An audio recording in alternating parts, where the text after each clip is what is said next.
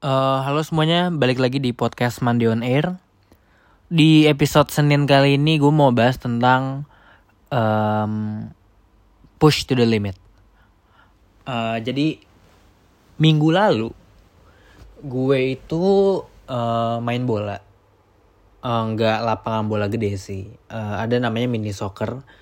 Mini soccer itu semacam em, ya sama kayak main bola pada umumnya cuma yang membedakan adalah jumlah orang ya. Kalau sepak bola yang lapangan gede itu kan 11 lawan 11 ada lagi yang namanya futsal 5 lawan 5 nah mini soccer ini ada di tengah-tengahnya jadi 7 lawan 7 nah gue sekarang sama teman-teman gue lagi mulai rutin gitu seminggu sekali main mini soccer. Dan minggu lalu itu ada satu momen di mana gue em, melakukan sesuatu em, yang gue ngerasa kayak ini kayaknya push to the limit ya. Jadi gue ceritain jadi di match itu ini bener-bener di game terakhir ya. Jadi mini soccer itu kita main selama 2 jam. Dari eh gue waktu itu main dari jam 6 pagi sampai jam 8 nah itu game terakhir itu terjadi di mungkin 15 menit terakhir sebelum mau kelar game ya dan itu lo bisa bayangin kita ini udah main satu setengah jam lebih yang di mana stamina udah pasti kekuras banget. Is, intinya sih udah kayak sisa-sisaan lah. Udah bener-bener capek gitu. Tapi kenapa gue bisa ngerasa push the limit? Gue mau melakukan itu karena momen gamenya itu beda banget sama game-game sebelumnya. Karena kita ada tiga tim jadi dibagi per game lah. Em, di game terakhir ini kita tuh balas-balasan gol. Em, eh tapi sorry ya buat yang nggak ngerti bola em, sorry banget ini pakai analogi ini karena emang gua ngalamin ya. Uh, balik lagi tadi uh, game itu lagi seru gitu. Kita balas-balasan gol. Pertama 1-0 2-0 terus uh, gue golin jadi 2-1 Gak lama gue golin tim lawan golin lagi jadi 3-1 gue tuh ngerasa kayak aduh gue nggak mau kalah nih.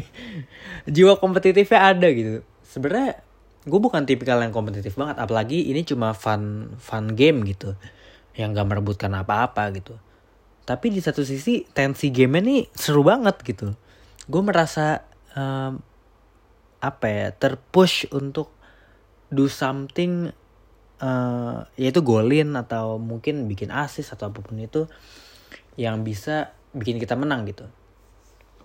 3-1 jadi 3-2 3-2 jadi 3 sama akhirnya udah seri nih seri dia langsung golin lagi 4-3 Habis itu nyari pengen nyari gol lagi akhirnya dapat 4 sama nih.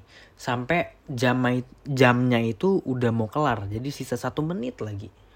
Wah, tim gue bikin peluang sebanyak mungkin dengan stamina yang udah bener-bener di istilahnya kalau bensin ya. Bar bensin nih udah eh banget nih, udah mau habis nih. Udah mau mogok malah. Tapi ngelihat jam yang terus eh apa ya berkurang sampai mau nol sampai mau habis gitu. gue tuh semakin berusaha semaksimal mungkin untuk ayo kita ayo kita bisa golin gitu.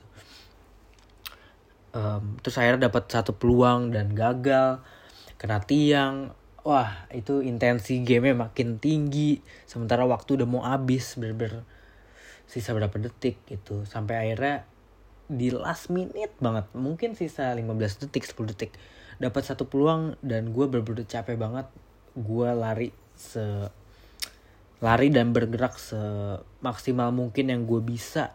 Gue push sampai barnya itu tuh kayak lo tau nggak? Kalau apa ya istilahnya ya?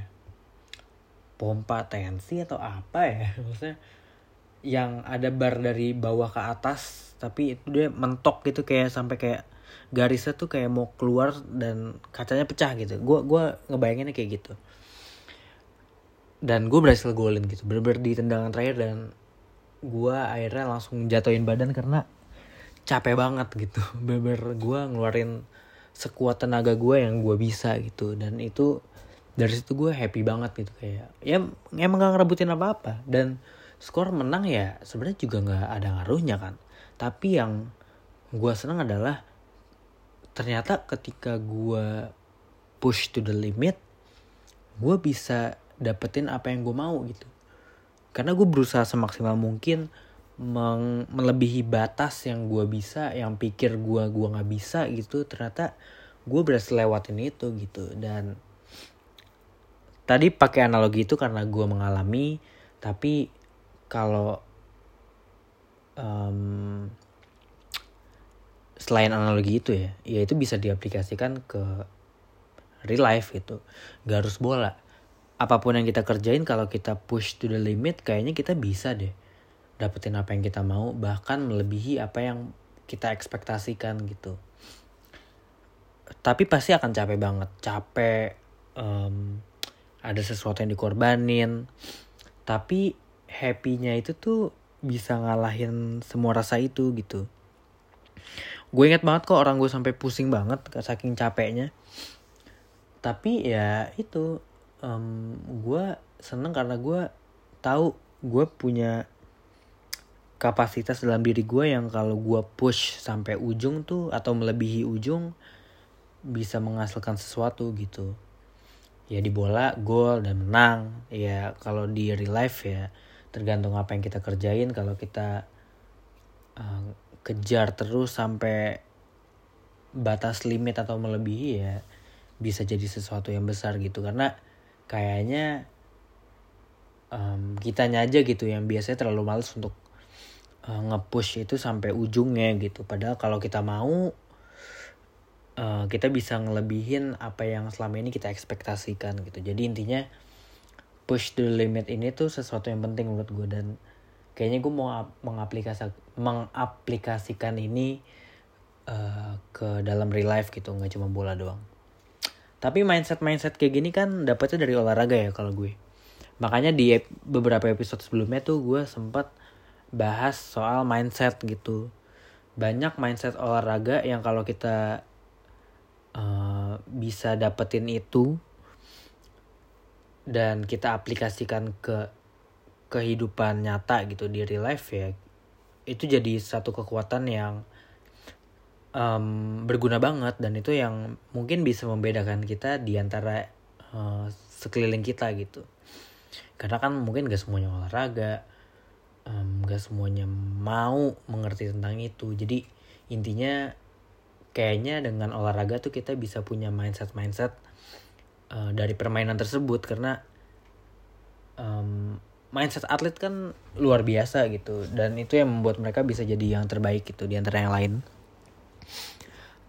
um, ya jadi itulah intinya nggak sadar tiba-tiba udah mau 9 menit nih jadi Kayaknya itu aja untuk minggu ini. Sampai ketemu di minggu depan.